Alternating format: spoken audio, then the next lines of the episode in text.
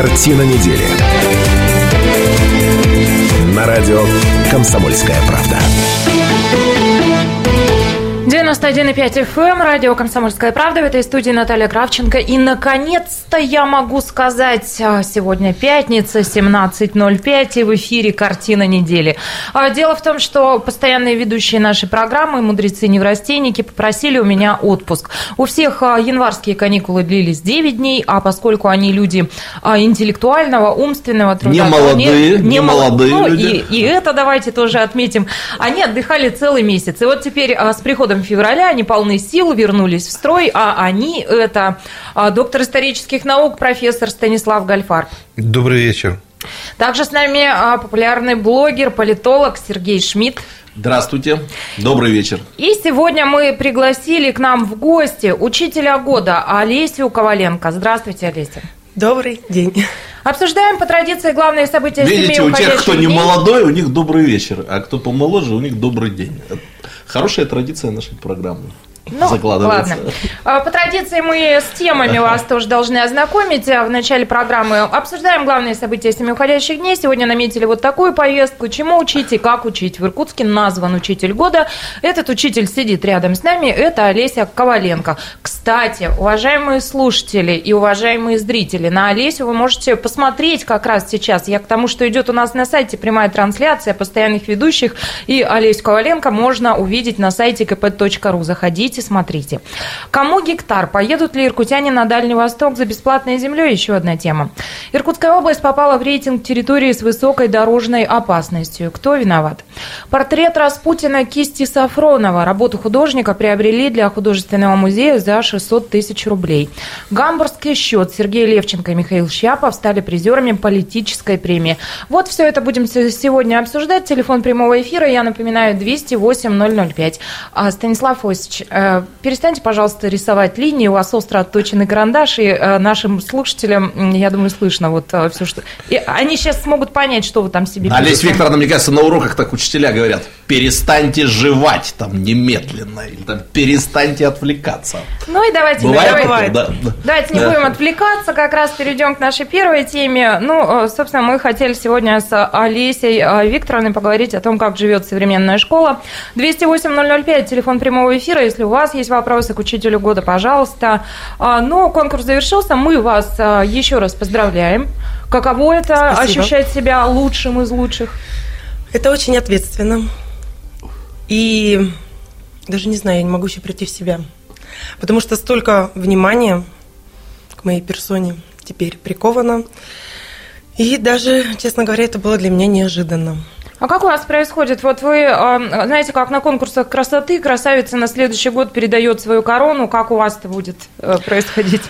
Но вот на окружном этапе... Ну, призы не передают. Да, я тоже на это надеюсь. На окружном этапе... Хотя это была бы интересная инновация. На окружном этапе в нашем Ленинском округе существует такая традиция, что мы передаем победителю следующему кубок. То есть переходящий кубок у нас есть. Сейчас я торжественно вручила директору этот кубок, дабы у меня маленькая дочь, чтобы вдруг она не пошалила, и он не пропал. Вот. Ну и на следующий год я буду следующему победителю передавать этот кубок. Надеюсь, что он останется в нашей школе, и я передам кому-то из коллег. Олеся Викторовна, я думаю, даже имеет смысл назвать школу, в которой вы работаете. Это моя любимая школа номер 40 города Иркутска. Понятно. На улице Ярославского, Новоленина. Ждем вас. Чтобы родители знали, куда приводить первоклашек, где работает победительница городского конкурса «Учитель года» 2017, да?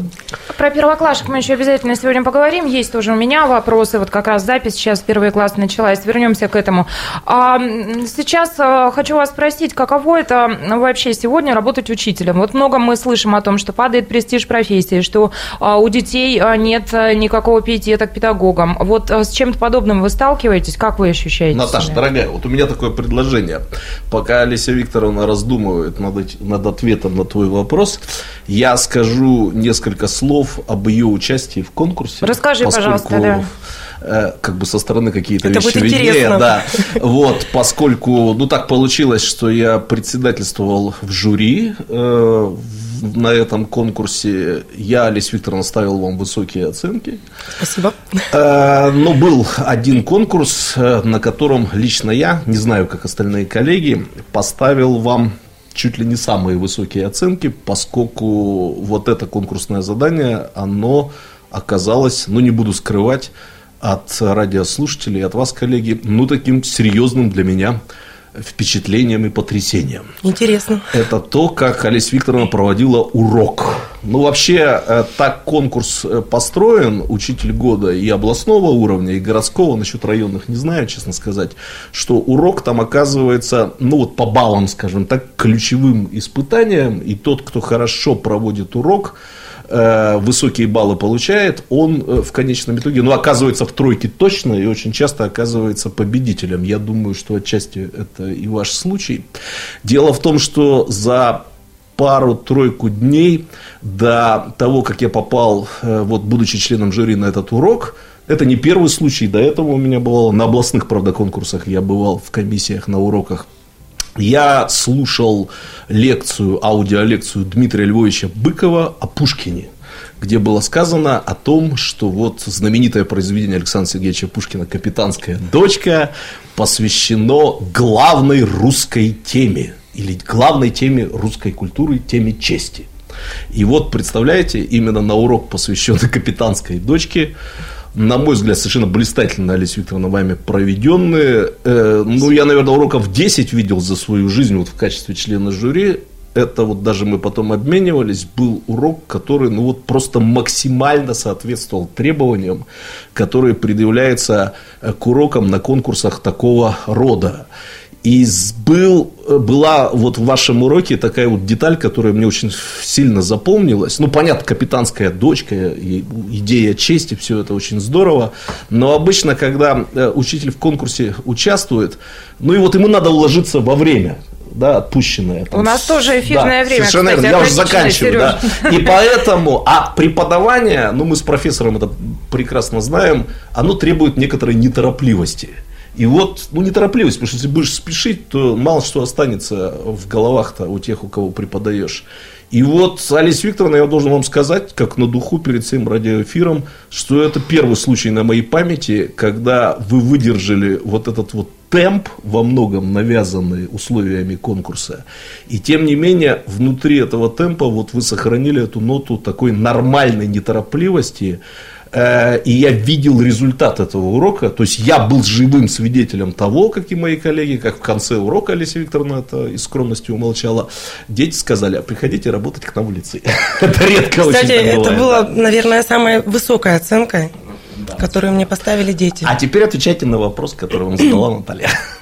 А теперь я уже забыла вопрос. Я напомню вопрос. Очень много говорится в последнее время о том, что утрачен и безвозвратно утрачен престиж профессии учителя, что отношение самих детей и родителей к учителю, ну, оставляет желать лучшего, скажем так. Вот насколько вы сталкиваетесь в своей работе с какими-то ситуациями, когда понимаете, что слово «учитель» уже не значит так много для людей, как когда-то?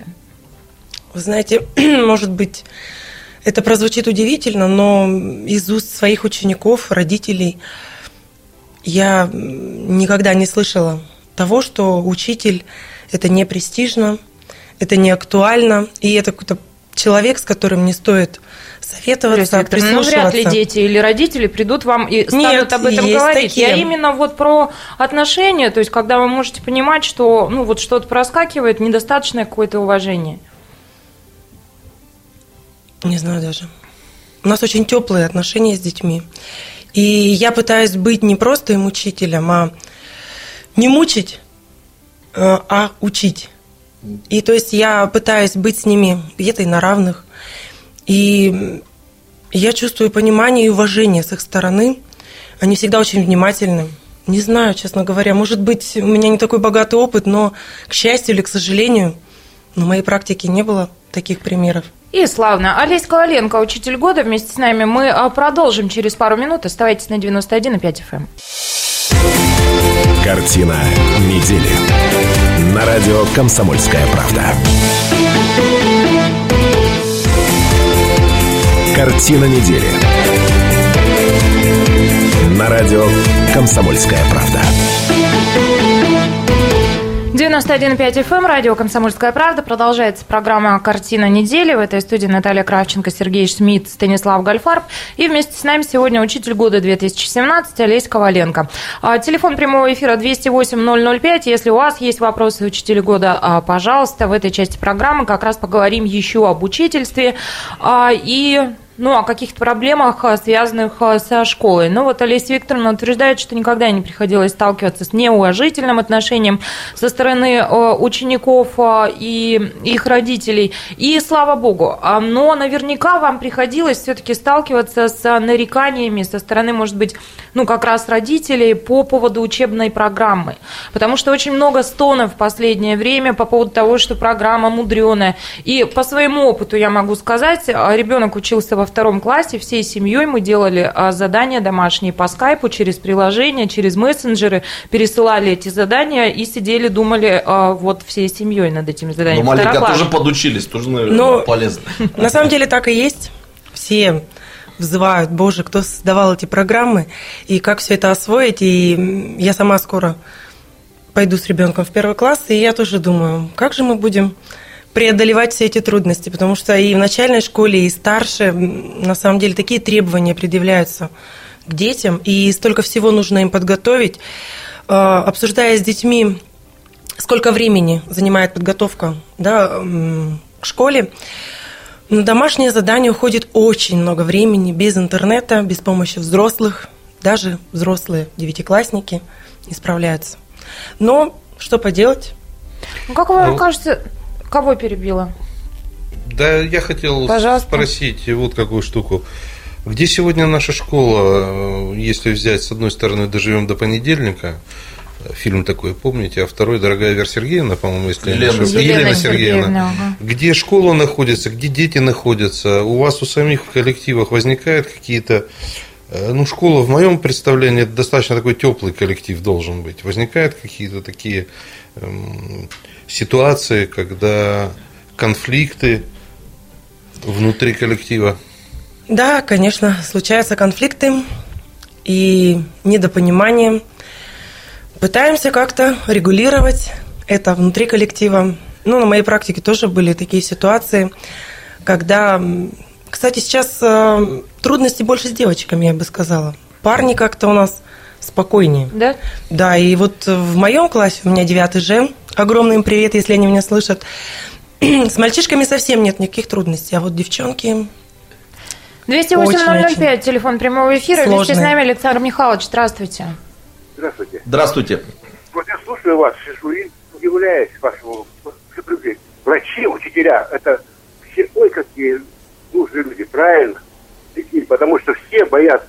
Пришел, если я учителю не так скажу, он будет ребенку федераться. А вот смотрите, почему нету строителей есть, почему нету лучшего строителя, лучшего водителя автобуса? Потому что все мы живем в домах, в Сибири. Вот сейчас выйдите на улицу, где на работу ездят на автобусах. Почему нету лучшего водителя? А потому что школьник, он зависит от учителя. Какой он его только поставит, и так он выйдет в жизнь. Вот что хочу сказать. Вы его преподносите так вот, слишком, не вы, а во всей стране у нас идет так. Превозносят школьников, родителей этих, врачей этих. А вы только что, вы сейчас, женщина, у которой... Александр Михайлович, я вас очень прошу, вы как-то короче сформулируете... Я все последнее говорю. Ага. Вот я не могла, я там привыкла через компьютер, там, соседи, бабушку, дедушку, значит, учителя дубы. Никогда не могут сделать, а вы их хвалите. Александр Михайлович, спасибо, спасибо за вашу реплику. Учителя дубы, дети дубки. 208-005, телефон прямого эфира. Уж, что значит учителя? Программа такая, действительно. Дети не цветы. Хочется жизни, сказать, а дубки жизни. По поводу строителя и водителя. Без учителя нет поэта и мыслителя. Все-таки я считаю, что учитель – это главная профессия, потому что мы даем дорогу детям и какие-то свои... приоритеты жизненные, и выбор профессии дети как раз осуществляют в школе. Собственно, Александр Михайлович примерно об этом и говорил, да, хотя, мне кажется, в каждой профессии есть там конкурсы профессионального мастерства, лучше по профессии. Ну вот заговорили мы с вами вы как раз сказали о том, что у вас в скором времени ребенок пойдет в первый класс, а с 1 февраля в нашем регионе началась запись в первые классы. Родители будущих первоклашек определяются сейчас со школами. Дайте какой-то совет и как учитель, и как мама. Вот к первому классу что должен уметь ребенок? Потому что где-то, Сергей, по-моему, у тебя я встречала такую мысль, что сегодня огромное количество школ раннего развития, родители активно ими пользуются, водят туда детей, ребенок приходит в первый класс, и ему скучно. Нет, я уточню, что Олеся Викторовна была живой свидетельницей того, когда я спросил участниц конкурса изначальной школы, что вот когда наступает, на научном языке это называется демотивация, а по-простому выражаясь, все помнят, с какими горящими глазами дети бегут в первый класс 1 сентября, когда и почему эти глаза становятся более потухшими. И вот там был очень интересный ответ, вы наверняка помните, Олеся Викторовна, когда сказали, что во многом эта ситуация обусловлена тем, что детей натаскивают в школах раннего развития, в центрах подготовки к школе, и вот они приходят уже умеющие там читать, писать, считать, а программа требует их учить как бы заново, и им становится скучно. Это вообще очень интересная проблема, то есть такая довольно свежая тема для меня, по крайней мере. Об этом, да, ты спрашиваешь, да? Вот. В самом деле, как ребенка, каким его готовить к школе, чтобы этой демотивации не происходило, например? Я тоже разговаривала с учителями начальной школы, потому что этот вопрос меня тоже остро интересует. И... Помните, да, этот эпизод их ответ? Да. Угу. И... что они мне ответили? Не нужно все силы бросать на интеллектуальное развитие ребенка. Лучше научить завязывать шнурки. Дети элементарно в первом классе, они умеют читать, даже кто-то и столбиком складывать, но они не могут завязать шнурки, смотреть за своими вещами. И учителя начальной школы просто взывают, они просят: научите обслуживать себя, чтобы ребенок был самостоятельным. А интеллектуальное развитие придет в школе, если у ребенка есть такая потребность, и он самостоятельно познает. Я свою дочь не водила ни в какие школы раннего развития, просто она говорила: хочу, что это за буква, я ей по ходу объясняла, она уже читает, хотя я думаю, как же ей будет, наверное, уже не очень интересно.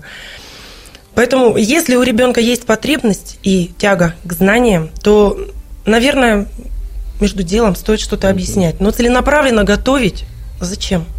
Я считаю, что нет. Я себя вспоминаю, я очень-очень рано научилась читать, и в первом классе, когда вот это АОУ, мама мыла, я вообще не понимала, что происходит, это да. И еще один момент, вот сейчас активно, всплесками это все идет, но в нашем городе активно сейчас обсуждается пятидневка в школах, то есть тоже такой серьезный стоит стон, что шестидневное обучение у детей, оно им не оставляет возможности вообще пообщаться с родителями. Вот вы на какой позиции стоите? Потому что много мы обсуждали это в эфире, и педагоги, как правило, говорят о том, что нет, должна быть шестидневка, потому что вот вы на какой-то... Очень активные родители некоторые, даже из наших знакомых, возглавили целое гражданское движение. Хочу напомнить, что вопрос пятидневки и шестидневки во многом связан с наличием площадей. Если их будет много, то будет пятидневка, если их не будет много, то будет шестидневка, только и всего. И проблема еще...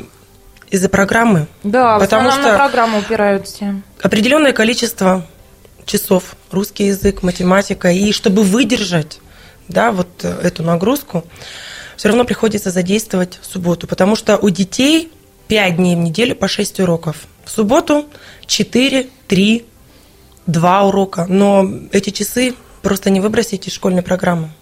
Министр образования региона отвечает на этот вопрос всегда так. И вот на этой неделе Валентина Васильевна Перегудова была в этой студии, тоже говорили мы про пятидневку. Она подчеркивает всегда, что это вопрос, который должна решить каждая школа самостоятельно.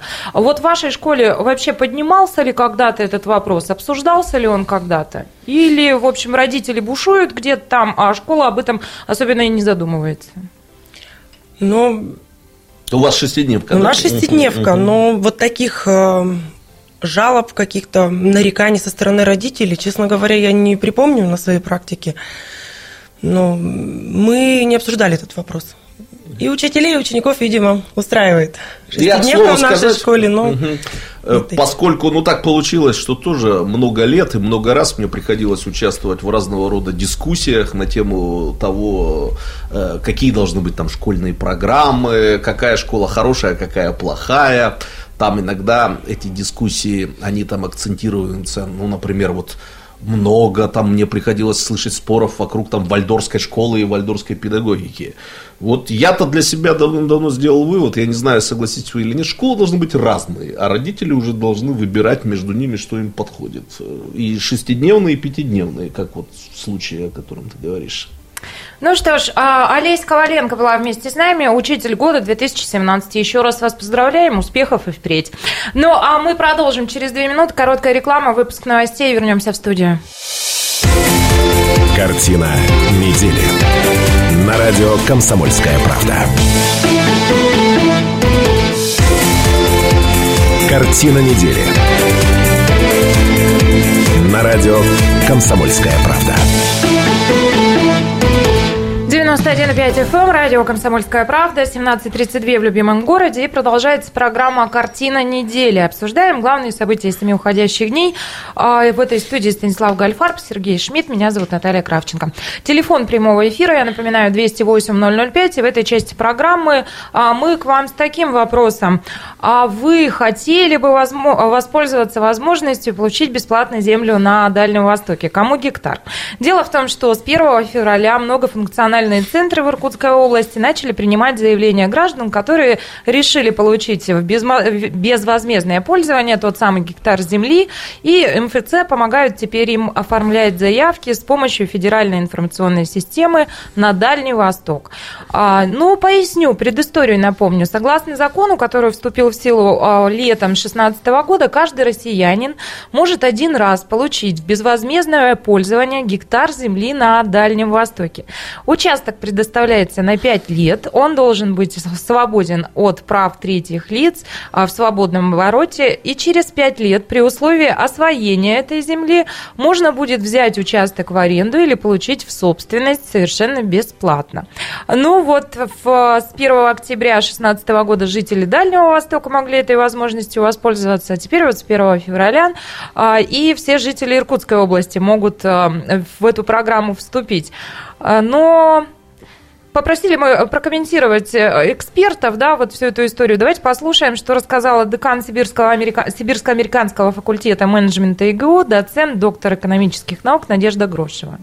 Вряд ли это будет там гектар, который там около дороги, с коммуникациями. То есть вам нужно будет с кем-то договариваться, чтобы вы консолидированно получили, там, допустим, там, я не знаю, 100 гектаров рядышком, 100 человек получили рядышком. Дальше, соответственно, нам нужно будет договориться сделать эту дорогу, потому что к этому гектару нужно как-то доезжать и потянуть туда, условно говоря, ну, электроэнергию как минимум, потому что без нее вам ваша теплица, естественно, там как бы она загнется. Соответственно, дальше вот тут указано, что можно будет получить льготный кредит на обустройство, да, по льготной ставке. То есть, соответственно, вы как начинающий фермер, соответственно, да, вы должны будете поехать туда, купить там чего-то, поставить там эти срубы, там, и 5 лет там, собственно говоря, торжественно прохозяйствовать. Через 5 лет вы можете его уже оформить в собственность, и дальше уже, если возможно, продать.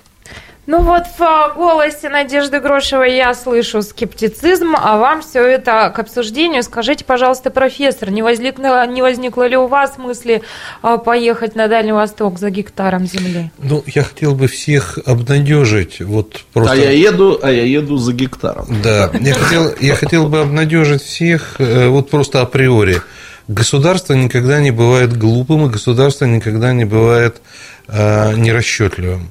То, что сейчас это предложено, это, на мой взгляд, Надежда Грошева с точки зрения так вот закона прочитала и попыталась его рассказать. Я как потребитель подхожу к этому делу.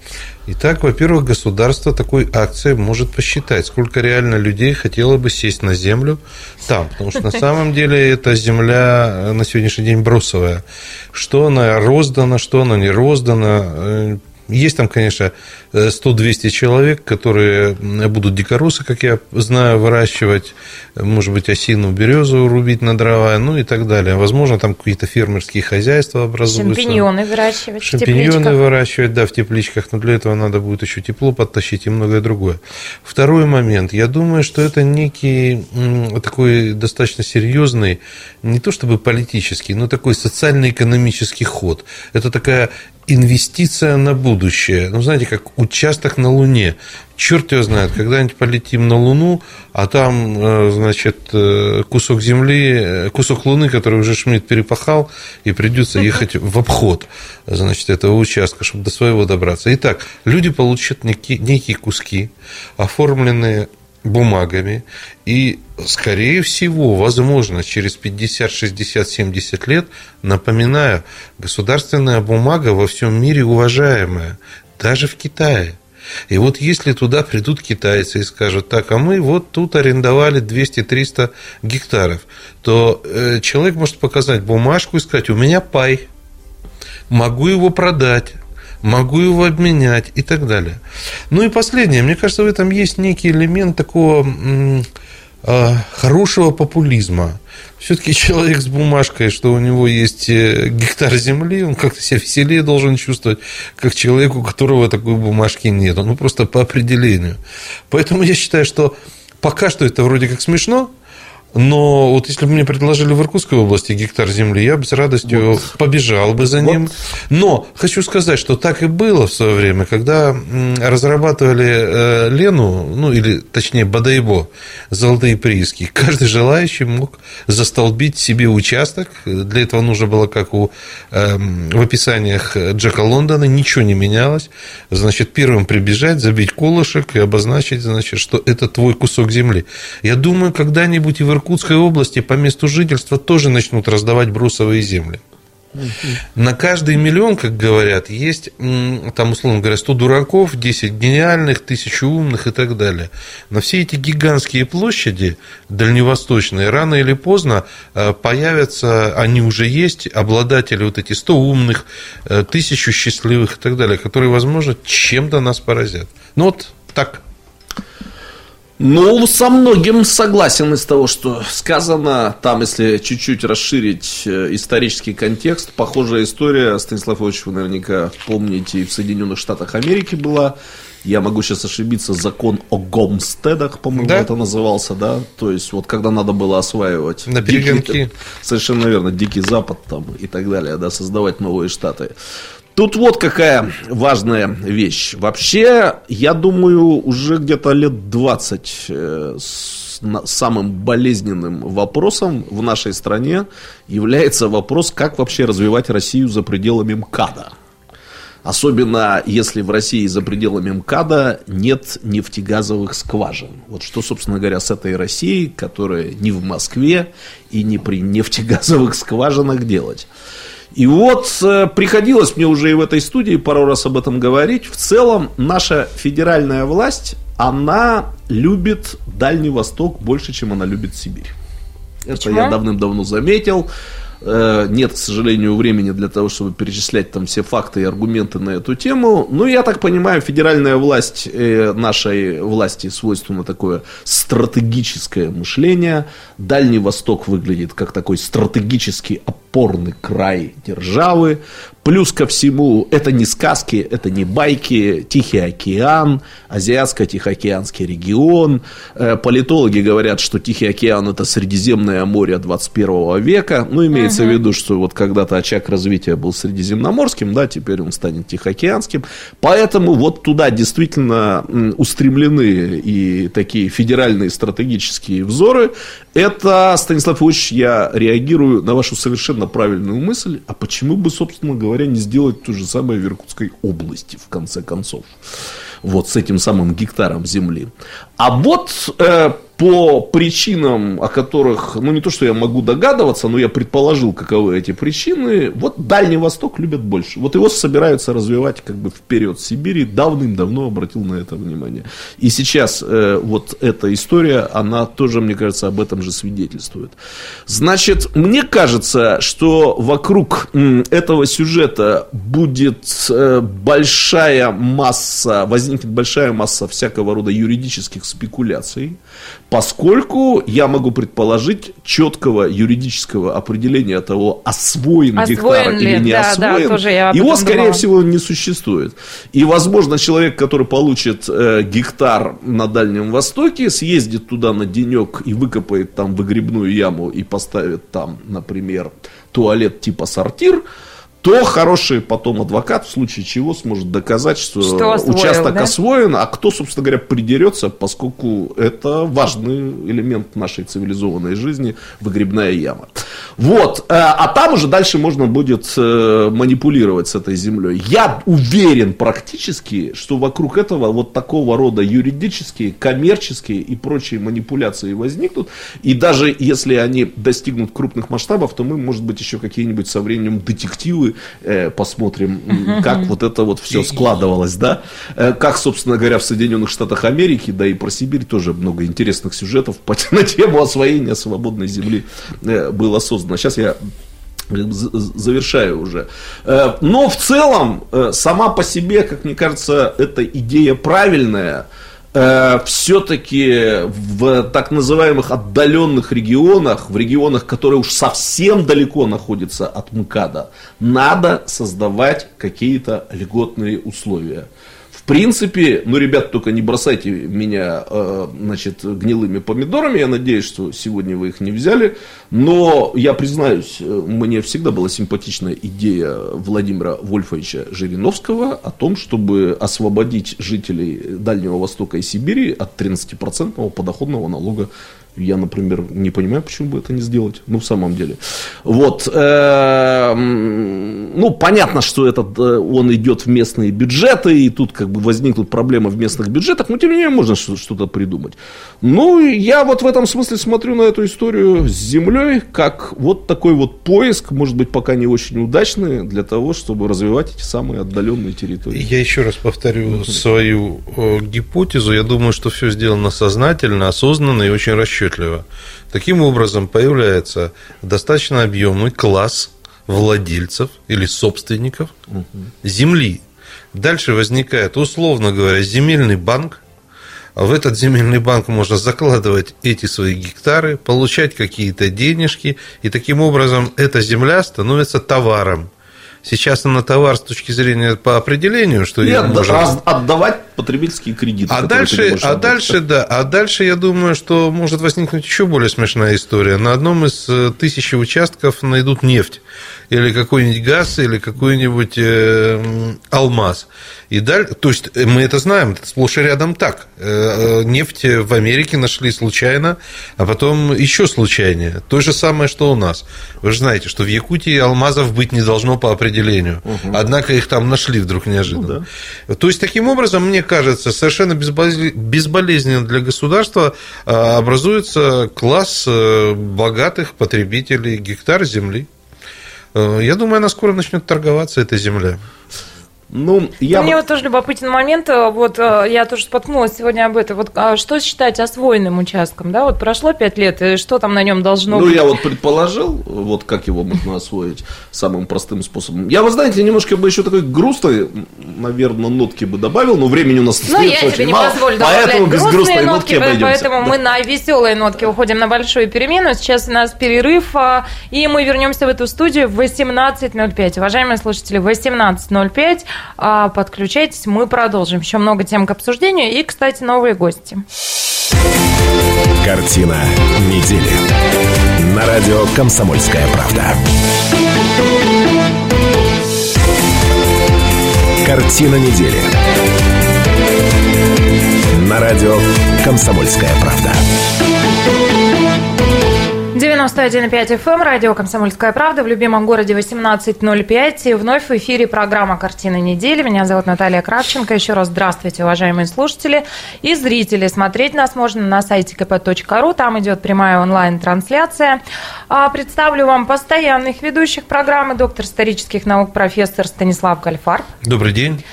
Политолог, популярный блогер Сергей Шмидт. Здравствуйте. И дебютант программы, впервые в роли нашего соведущего сегодня выступает директор Иркутского областного краеведческого музея Сергей Ступин. Здравствуйте, Сергей Геннадьевич. Добрый вечер всем. Итак, Сергей Геннадьевич, вы, по-моему, были на радио «Комсомольская правда». Да. Ну, не в этой программе, но вообще. Да, был. Я как-то включил эфир и, помню, слышал. Про ночь в музее я рассказывал. Вот, точно. Ну, а о чем поговорим сегодня? Я, кстати, можно скажу нашим радиослушателям, уже год собираюсь сказать, а все никак повода не было. Просто сейчас я зацепился ухом за то, что нас можно не только смотреть, но и не только слышать, да, но и смотреть. Да. Просто слушателям, может быть, будет интересно, что мы здесь сидим под тремя камерами. Это не в каждой телевизионной студии можно сидеть под таким количеством камер, как в радиорубке «Комсомольской правды». Товарищи зрители, он когда имел в виду камеры, он не имел в виду не те камеры, о которых вы могли подумать. Ну, так я же сказал, не в камерах сидим, а под камерами. Профессор, у вас повышенная тревожность, мне кажется, что вы услышали. А реклама не проплачена, да? Ну ладно, итак, темы, которые мы будем обсуждать в этом часе. Иркутская область попала в рейтинг территорий с высокой дорожной опасностью. Кто виноват, что делать, почему мы опять засветились не с лучшей стороны.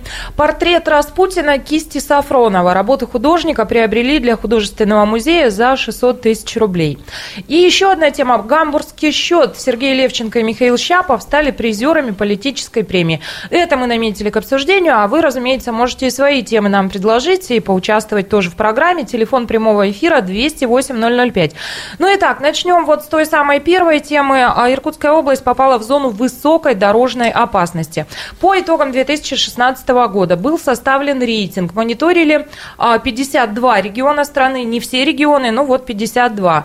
Общественный центр за безопасность России российских дорог рейтинг этот составлял. А в рейтинге учитывались население региона, количество ДТП, число раненых и погибших в ДТП в результате неудовлетворительного состояния дорог, протяженность автодорог региона и размер автопарка. Ну и вот в зону высокой дорожной опасности попали Иркутская, Самарская, Пензенская, Московская области, Татарстан. Да, я удивилась. Красноярский, Краснодарский, Пермский край. Лучше всего ситуация обстоит в Томской, Новосибирской, Ивановской областях, в Удмуртии и Чечне. Но вот это все вам к обсуждению. Как вам кажется, почему мы вот в позорном опять рейтинге? Но прежде корреспондент «Комсомольской правды» вышел на улицу любимого города и то же самое обсудил с людьми. Давайте послушаем, что отвечали они. Много машин, этого небезопасно. Человеческий фактор большой. Ну, во-первых, культура вождения большое имеет значение. Всегда подкачивает знание правил дорожного движения, и я думаю, что все-таки элементарная вежливость. Ну, во-первых, молодежи очень много ездит, а молодежь не любит соблюдать ни правила движения, ни по отношению к пешеходам. Хамов много на дороге. Наверное, степень наказания такая, что люди предпочитают нарушать, нежели соблюдать правила. Ну, скользко много. Учеников много, неопытных. Я думаю, что просто такая культура на дорогах. Ну, все же торопятся постоянно, стараются подхитрить. Иркутск самый хамский город в плане вождения в стране.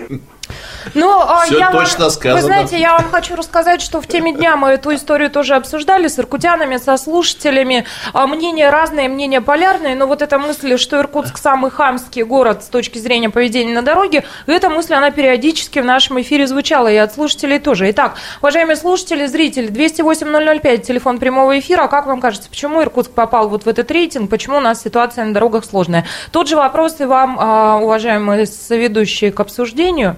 Давайте попробуем выяснить все-таки, в чем причина. Ну что, попробую начать. Давайте я сначала о хорошем, потом сразу о плохом. Тем более о плохом уже сказали опрошенные вами люди. О хорошем. Ну, давайте все-таки исходить из того, что мы оказались в одном позорном рейтинге с Татарстаном, с Московской областью если мне память не изменяет, с Красноярским краем. Да, и Красноярский тоже. И Татарстан, и Московская область считаются очень развитыми регионами, и Красноярский край в том числе, и мы вообще как бы любим завидовать нашим красноярским соседям. Ну так, по-доброму завидуем. Да, но а по-плохому сразу скажу, что у меня такой специфический взгляд. Я сам не вожу автомобиль, супруга моя водит. И в связи с этим я часто пользуюсь услугами такси, то есть больше, чем остальные водители, беседую с людьми, которые вот за рулем постоянно. И они любят поговорить, многие из них, и в том числе поговорить о культуре вождения.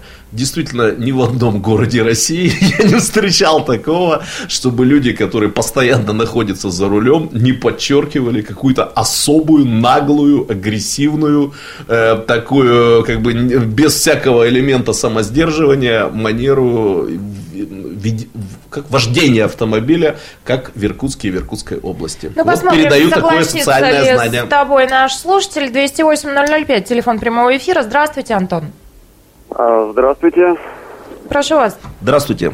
Здравствуйте. Знаете, почему я считаю, что вот наши дороги в Иркутской области считаются самыми плохими? Потому что, ну, действительно, они опасны.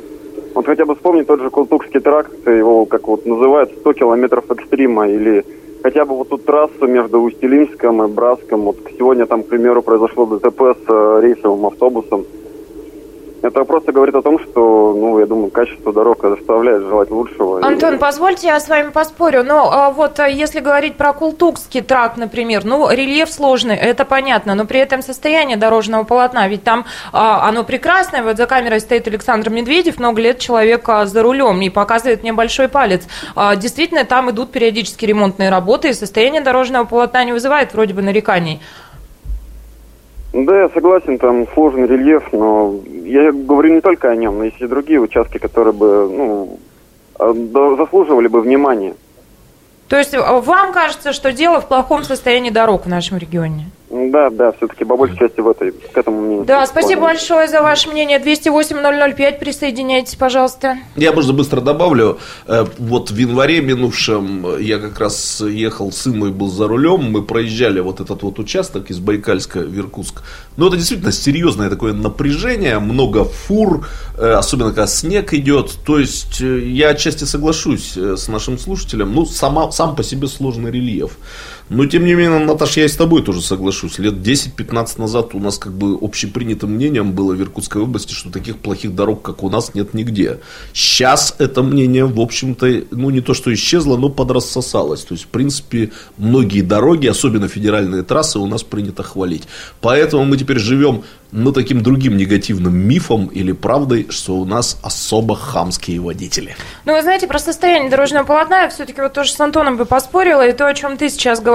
Вот раньше, например, дорога на запад, да, федеральный вот этот Московский тракт, действительно, начиная от Нижнеудинска и заканчивая уже выездом из Иркутской области, вот в сторону Красноярского края, это был такой ужас. Эта вот дорога была просто как после бомбежки. Я периодически езжу в этом направлении, семья моя там живет, да, и с ветерком просто теперь проскакиваешь, потому что на дороге, я бы сказала, вот, ну, в отличном состоянии. 208-005, Виктор, у вас минутка, здравствуйте. Здравствуйте, ребята. Во-первых, с выходом вас. Спасибо большое. Ну, насчет хамства водителей. Значит, довелось мне съездить в командировку в Биробиджан. Ну, такой спокойный город, водители соблюдают правила, все. Значит, пешеходы идут, значит, машина останавливается. И тут один водитель значит, на перекресток залетает, пешеходы в разные стороны. Я глянул, а регион 38-й. Ой, спасибо вам огромное. Да, хороший сюжет, спасибо, Виктор. Будем на вас ссылаться, поскольку много приходится об этом говорить. Хорошая история. Ну, в общем, Иркутск в рейтинге повышенной дорожной опасности. Почему хамское поведение водителей, плохое состояние дорог? Обо всем этом будем говорить, наверное, и в следующей части программы, да? Договорим еще. 208-005, телефон прямого эфира. Присоединяйтесь, через пару минут мы продолжим. Картина недели. На радио «Комсомольская правда». Картина недели. на радио «Комсомольская правда». 91,5 FM, радио «Комсомольская правда». Продолжается программа «Картина недели». В этой студии сейчас Шмидт, Гольдфарб и Кравченко. Наш соведущий сегодня директор Иркутского областного краеведческого музея Сергей Ступин. Обсуждаем мы, что Иркутская область попала в рейтинг опасная зона... Сейчас скажу вам, в зону высокой дорожной опасности. Вот так, по результатам составления некоего рейтинга мы обсуждаем, почему. Вот две версии сейчас. Плохие дороги и хамское поведение водителей. 208-005, телефон прямого эфира. Алексей Николаевич, а вы как думаете? Вот смотрите, в действительности, если взять по рейтингу на дорогах по аварийности, Иркутск стабильно входит в десятку. Это не сегодня произошло, не вчера, не позавчера. Почему нам интересно? А вот почему? Давайте попробуем разобраться. Во-первых, у нас почему-то все вот эти рейтинги, нас больше берут с нас денег те же страховые компании, так? Но при этом страховая компания, она просто за наш счет это берет. ГАИ, я был в других регионах, смотрел, как работают ГАИ, там, не дай боже, где-то что-то нарушено. Приезжают люди из других регионов к нам. Я по роду работы часто с ними сталкиваюсь. Они действительно удивляются, как так. Стоит пешеходный переход, можно проскочить. Стоит перекресток, справа обогнули, пошли не по той полосе, там, где надо, выстраиваются вровень. А вот теперь давайте вспомним прошлый год, когда был небольшой такой неделю. В Лисихе работали, ставили камеры, работала ГИБДД. И буквально... к концу дня ни одна маршрутка, на следующий день ни один личный транспорт не проскакивал по правой полосе, предназначенной для поворота направо. Сергей Николаевич, правильно ли я вас поняла, что попустительство гаишников многому виной, да? Не совсем попустительство гаишников. Я бы сразу на них все бы полностью не перекидывал вину, потому что у них свои проблемы и свое требование. Но смотрите, еще раз повторяю, не один год Иркутск попадает в десятку самых аварийных. Это мы поняли, что там виной. Да. Почему тот же начальник облгаи за это никакой ответственности не несет? Почему нету контроля? Почему у нас камеры стоят на пересечении стоп-линии только буквально в нескольких перекрестках, но при этом они не фиксируют, как делается в том же Владивостоке, проезд не по той полосе? Да, спасибо большое за вашу реплику. 208-005, телефон прямого эфира. А знаете, если нас сейчас слушают как раз представители вот ГИБДД сейчас, ГИБДД, не ГАИ же ведь? ГИБДД, ну, в общем, ГИБДД, гаишники, если вы нас слышите, я не знаю, руководители или рядовые сотрудники, 208-005, позвоните, может быть, вы что-то Сергею Николаевичу готовы будете ответить, ну, а пока Алексея мы примем в эфире. Добрый вечер. Здравствуйте. Здравствуйте. Вы знаете, я сам с Иркутска, но, по сути, работаю на два города, на Улан-Удэ и на Иркутск. Вот в Улан-Удэ буквально за последние 2 года весь город усеяли камерами, просто, вы знаете, на каждом перекрестке. Плюс вы сейчас говорили про стоп-линии. Каждый раз, когда я на 3-4 дня уезжаю в Улан-Удэ, мне приходят штрафы. Может быть, это наша иркутская манера вождения такая и так далее. Но штрафы мне приходят постоянно. Там люди едят крайне цивилизованно, конечно, там вопреки порой, конечно, бывает, там перегибают, но скоростной режим строгий. Основную трассу, у них трасса идет на Баргузин, туда поставили 40 камер. Там раньше просто все бились постоянно, сейчас едут 90, 100, 110. Кто ездит в сторону Чебурку, я думаю, со мной согласятся. Дисциплина на дороге просто изумительная. Алексей, скажите, пожалуйста, если бы усыпали обильно камерами вот иркутские дороги, это бы дисциплинировало того самого иркутского водителя с иркутским характером? Да? Само собой, мы дисциплинировали, но самый смех, что у нас каждая вторая просто коробка стоит, она насквозь просвечивает, к ней даже проводов не подходит, это пустышка. Я говорю, что у нас вот эта дисциплина выработается только рублем. Люди перестанут пересекать эту стоп-линию, перестанут хвостом оставаться на перекрестках, будут соблюдать скоростные режимы. То же самое касается как города, так и трассы. Да. Мне кажется, это единственное правильное будет решение. Когда люди будут просто на рубль, просто платить из своего кармана, в следующий раз они нарушать не будут. Только Алексей, так. Большое вам спасибо за вашу реплику, исчерпывающую, на мой взгляд. Я хочу поблагодарить Алексея, он показал сейчас всем, что мы, иркутяне, не боимся самокритики, мы сами себя можем покритиковать. Вот радиослушатель рассказал о том, что получает там штрафы за то, что в иркутском стиле передвигается по улицам тихого и спокойного, как Биробиджан, Улан-Удэ. Да? Станислав, Сергей, подключайтесь, как вы думаете? Ну, я все-таки больше привык оперировать цифрами, фактами. И для начала мне хотелось бы понять, сколько автомобилей в городе, скажем, том же Иркутске или в Иркутской области на 1 тысячу населения. Этот пункт учитывался в рейтинге? Ну, мы сейчас не про рейтинги говорим, которые там неизвестно пока на каких для меня концепциях составлялись. Могу повторить, если да, надо. Потому что, например, рейтинг цитируемости СМИ, он такой смешной, а на него все ссылаются, но тем не менее. А что там, комсомолка впереди всех газет? Да дело не в этом. Вы тоже ссылаетесь. Когда информационное агентство сравнивают с газетой, ой, это подождите, как-то странно. Да, позвольте, не будем уходить в сторону. Смотрите, какие параметры. Население региона, количество ДТП, число раненых и погибших в ДТП в результате неудовлетворительного состояния дорог, протяженность автодорог региона и размер автопарка. Вот что анализировалось. Да, вот, например, такую территорию, как Красноярский край и Иркутскую область, это две гигантские территории, я думаю, что в этом рейтинге они, наверное, по этому параметру будут на первом месте. Отсюда, возможно, если это главный параметр, то вполне возможно он влияет на и количество автомобилей, и на количество аварий на километр, потому что это гигантская территория. Разве можно Иркутскую область сравнить там с Владимирской областью?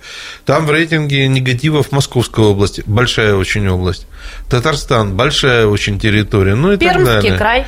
Пермский край не такая большая территория, кстати. Она не то чтобы большая, но она малонаселенная, так, между прочим. Да не, ну по сравнению с Красноярским краем, Иркутской областью, все это карлики. Ну, не совсем так. Что же мы будем сопки брать, по которым машины-то не ездят? Вот, поэтому, а что касается хамства на дорогах, я, честно говоря, не за рулем, поэтому смотрю по сторонам. Я не ощущаю этого хамства. Почему-то мне кажется, что все это несколько надуманные какие-то вещи, это же так хорошо бравировать, а мы вот такие вот. Поэтому везде... Ну, не без этого, я согласен. Да, везде много легенд каких-то... Я там был, меня тут подрезали. Ну, бывает и такое. Я бы не стал говорить, что Иркутская область или город Иркутск – это что-то из рук вон выходящее. Сергей Геннадьевич, а вы пешеход или водитель? Я так же, как Сергей, передвигаюсь с супругой. И могу сказать, что ее реакция на хамство на дорогах иногда, хотя она сам специалист по русскому языку, понятно. Да, но... Проявляет в ней новые оттенки. Да, совершенно верно. И это впечатляет. Но, на мой взгляд, это вопрос организации движения с точки зрения неотвратимости наказания. Потому что, когда точно знают, что вот нарушишь, тебе прилетит письмо счастья. Ну, да, то, о чем говорил Алексей, да, что все-таки дисциплинирует. Да. И вот, ну, улан-удэнцы, пожалуйста... Мы же рядом. Что мы там, другие по ментальности, в принципе, что ли?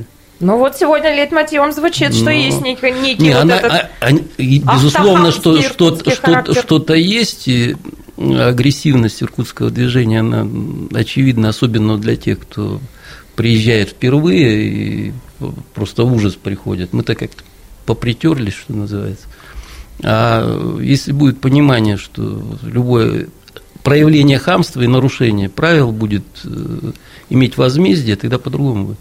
Ну, мне так кажется. Ну, вот, да. Мне кажется, вот эта реплика, да, про 40 работающих камер, которые дают какой-то эффект, она довольно уместная такая.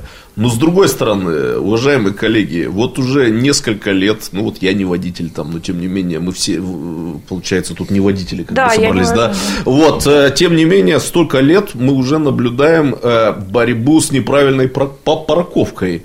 И уже у меня нет знакомого водителя, у которого раз или не два бы не увозили автомобили. И уже, по идее, это должно сработать. Ну, как-то все равно и увозят, и увозят, и увозят. Позволю себе вот продолжение своего тезиса. Если бы всем паркующимся не в правильных местах приходили письма счастья раз, два, три, четыре. Такую машину забирают, это целое дело, знаете, ее вызволить. Я наблюдал в Москве в течение определенного периода забавную историю. Напротив прокуратуры Московской области парковались сотрудники учреждения, и одно время они, так удивительно было, там тряпочкой завешен номерок, бумажечкой, да? Понятно. Да, ну, случайно упавшей тряпочкой. Сейчас чисто стоят несколько машин, есть парк, есть автомат, куда сбрасывают. Сергей Геннадьевич, мы выходим из эфира на 4 минуты, а после вернемся и продолжим. Картина недели. На радио «Комсомольская правда». Картина недели. На радио «Комсомольская правда». 91,5 FM, радио «Комсомольская правда». Продолжается программа «Картина недели». 18:32 в любимом городе. Меня зовут Наталья Кравченко. Мои соведущие сегодня Станислав Гольдфарб, Сергей Шмидт, дебютант программы, директор Иркутского областного краеведческого музея Сергей Ступин. Еще раз здравствуйте, уважаемые слушатели. В этой части программы мы хотим обсудить вот что. Портрет Распутина кисти Сафронова. Работы художника приобрели для художественного музея за 600 тысяч рублей. Это все вызвало вот такое бурное обсуждение на городских форумах и в социальных сетях, и мы сегодня тоже хотим обсудить. А если вы хотите присоединиться, милости просим в прямой эфир, телефон 208-005.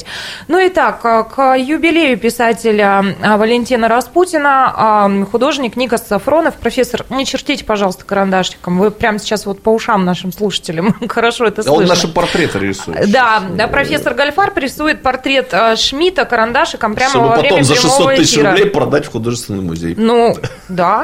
Да, почему нет? Ну и так, Никас Сафронов написал портрет Распутина. Валентин Григорьевич в этом году юбилей отмечается, да? И чтобы работа оказалась на родине классика, пишут, ее выкупил фонд наследия русской культуры и духовности «Отражение». Выкупил и передал ее ведущему музею Иркутска. Кстати, цена подарка... совсем не маленькая, пишут в лентах, да, 600 тысяч рублей. Ну, и разгорелись споры и вокруг всей этой истории. Ну, казалось бы, чего плохого? Ну, вот выкупили, подарили музею, ну и славно. Ну, а вы как считаете, уважаемые соведущие? Ну, я как человек далекий от изобразительного искусства. Ну, почему же? Вы вот дорисовываете портрет Шмидта. Не дали же.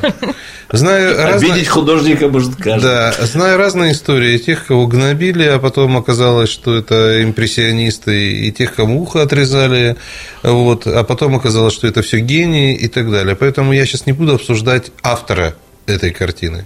Второй момент для меня ключевой, что это не бюджетные деньги. Третий момент, никто не видел, какова реально сумма, все говорят, но никто не видел этой суммы реальной. Поэтому, если в Иркутском музее появится картина раскрученного, ну, скажем так, модного художника, то, мне кажется, ничего плохого в этом нет. Если уж она будет сильно плохая, и общественность скажет, это ужасно, там есть запасники. Ее туда спрячут. Спрячут. Нет, подождите, ее перепродать можно, начнем с этого. Ну, государство же не торгует. Соответственно, его спрячут туда, этот портрет, и все. Но так, мне кажется, это прикольно. Никас Сафронов сделал портрет, модный художник, его приобрела частная контора, подарила музею, да и слава богу. Сергей Геннадьевич, скажите, а если музею вот подарен какой-то экспонат, музей уже может им распорядиться и продать его, например? Вот то, о чем Сережа говорит, перепродать. Нет, продать нет, конечно. Конечно, музей – это структура, где все, что связано с организацией музейного дела, жестко регламентировано. Там даже вот при передаче картины на баланс музея она поступает на временное хранение там, до какого-то времени, а потом переводится в основной фонд. То есть, если вам подарят что-то совершенно вам ненужное, оно будет храниться в любом случае? Они могут не взять. Ну, вот это да, а кстати, если неудобно? Нет, неудобно отказать. Ну да, но интеллигентные люди в музеях работают. Ну вот можно же на это... Дареному Никасу Распутина не смотрят все-таки. Тут же с многих сторон на эту историю можно посмотреть. Ну, во-первых, да, это внебюджетные средства приобретали люди, которые искренне считают, что это украсит коллекцию музея, и ну, вот они так считают, и по этому поводу можно спорить о их художественных пристрастиях и так далее. Во-первых, картину-то, по-моему, никто не видел, портрет-то не видел еще. Ну да, а был ли мальчик? Да, как эту книгу я не читал, но сказать могу, да. Потом, ну вот Сафронов недавно был со своей выставкой, и горожане достаточно активно откликнулись на его творчество, понимаете, поэтому... В том числе и рублем, я хочу сказать. Я и говорю, активно откликнулись. Там достаточно жесткая такая финансовая организация выставки была, делали это... службы как раз Никаса, и тем не менее, но это факт, понимаете. Я, как представитель краеведения, хочу сказать, что это еще и краеведческий факт очень интересный, который со временем, ну, во-первых, это уже часть какой-то городской истории, которую можно интерпретировать, которая уже вошла в нашу историю, да, а потом... Портретов Валентина Григорьевича много, в том числе есть портреты, сделанные Шиловым, сделанные Глазуновым, в отношении творчества которых тоже очень неоднозначная реакция, да, поэтому, ну, что так возбуждаться-то? Ну, я бы с двух сторон взглянул на этот предмет. Я вообще тут поддерживаю профессора, пусть расцветает 100 цветов, ну, и 100 голосов по поводу того, какие из этих цветов плохо пахнут, тоже пусть звучат. Из хорошего, еще раз повторю, не за бюджетные средства, да. Замечательно. Наверное, могу предположить, что какое-то время иркутяне, по крайней мере, приходя в музей, будут первым делом спрашивать, где тут висит портрет Распутина, кисти Сафронова, Никаса, да. Сафронова, да? Это будет в том числе и потому, что Никас Сафронов — это такое удачное, очень образцовое соединение маркетинга, ну и того, что я бы назвал искусством в кавычках, ну кавычек не видно, поэтому назову просто искусством. Но с другой стороны, коллеги, вот меня не покидает ощущение, что когда мы говорим о портретах Валентина Григорьевича Распутина, сделанных Глазуновым или Шиловым, в этом есть какая-то стилистическая соразмерность или стилистическая гармония. Но мне сложно представить себе, что Валентину Григорьевичу хотелось бы, чтобы его портрет сделал такой человек, как Никас Сафронов. Какой человек?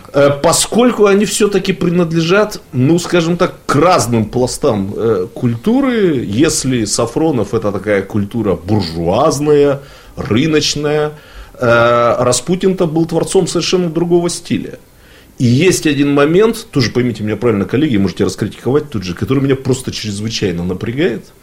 Я первым делом полез смотреть в интернет, а когда была нарисована эта картина. Ну вот по обрывочным интернет-сведениям стало ясно, что она была нарисована в 2015 году.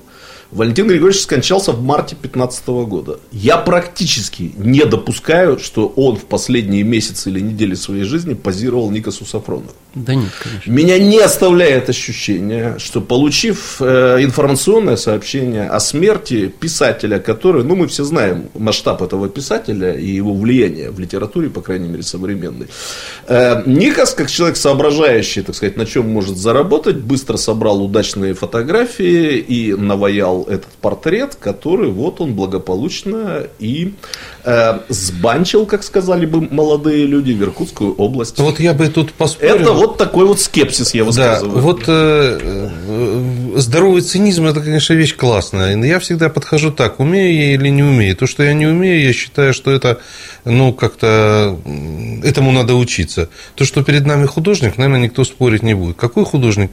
Пускай время его оценит. Я только что привел пример Лутрека, который погиб практически в нищете. Я не буду сейчас вдаваться в историю, значит, искусства художественного. Там много примеров такого рода. Все-таки, понимаете, меня сейчас даже не интересует, с карточки он рисовал, с фотографии, или таких примеров тоже множество. Но наших императоров рисовали по большей части не только когда они позировали, но и с карточек, с фотографий, когда она появилась. На самом деле у каждого художника свое восприятие времени, да, свое восприятие жизни, человека и так далее. Я полагаю так, что если будет такой образец, то это тоже неплохо. Просто приведу и на этом закончу. Александр Сергеевич Пушкин — наше все. Но все его литературные проекты, которые были сделаны с газеты и так далее, они все были провальные. Литературная газета загнулась. А был такой Фадей Булгарин, которого все кляли. Вообще, газета, которую они организовали с Гречем, «Северная пчела», просуществовала ой-ой-ой сколько столетий.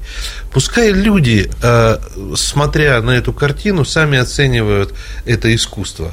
Не деньги сейчас главное, не государственные деньги. Ясно, тут бы все-таки обратил внимание на некую стилистическую несогласованность. Ну, грубо говоря, Алена Апина не должна петь арию Ольги из Евгения Онегина или исполнять песни Джона Леннона, например. Почему? Поскольку это разные пласты искусства. Вот когда я вижу портрет Глазунова, Распутина, сделанного Глазуновым, мне понятно, они как-то согласуются. А вот с Никасом Сафроновым вот этого понимания не возникает в моем случае. Ну хорошо, а когда рокеры поют в монастырях и в церквях, а когда рокеры вдруг с симфоническим оркестром, чего раньше никогда не было, выступают. Все мы помним эту историю, как в церкви девушки спели. Да, не только, ну это уже другой пример. Они, во-первых, не рокерши, а все известные рокеры и советские русские. Когда рокеры нормально, когда Маша Распутина не очень. Маша Распутина, но когда, например, я вас уверяю, если Алена Апина имеет хорошие голосовые данные,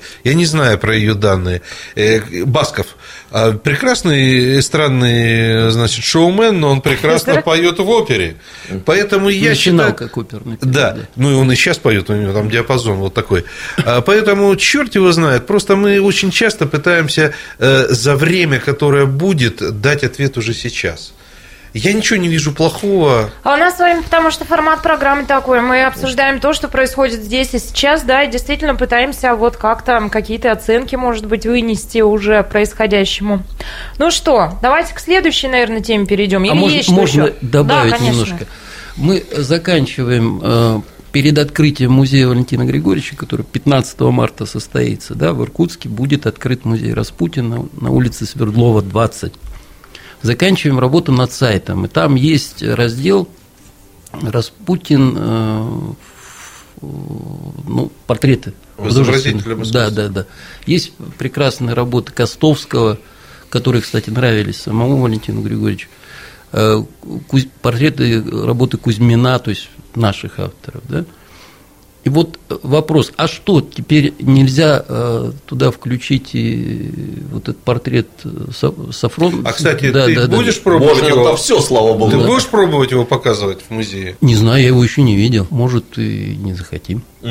Ну, то есть, не захотим, это опять у тебя будет собственное представление об эстетике. То есть, ты имеешь право допустить или не допустить? Ну, а нет. Во-первых, извините, ну, за мной есть коллектив, и есть наша ответственность перед памятью, перед родными. Мы не знаем, повторяю, мы же не видели предметы обсуждения. Да. Черт побери, вдруг там правда гениальное произведение. Ну что, вот, собственно, уже и подошла к концу наша программа. Как незаметно, сегодня время пролетело. Станислав Гольдфарб, Сергей Шмидт, я Наталья Кравченко. И благодарим Сергея Ступина, директора Иркутского областного краеведческого музея. С почином вас. Уважаемые слушатели, славного вам вечера и хороших выходных. До свидания. Картина недели. На радио «Комсомольская правда».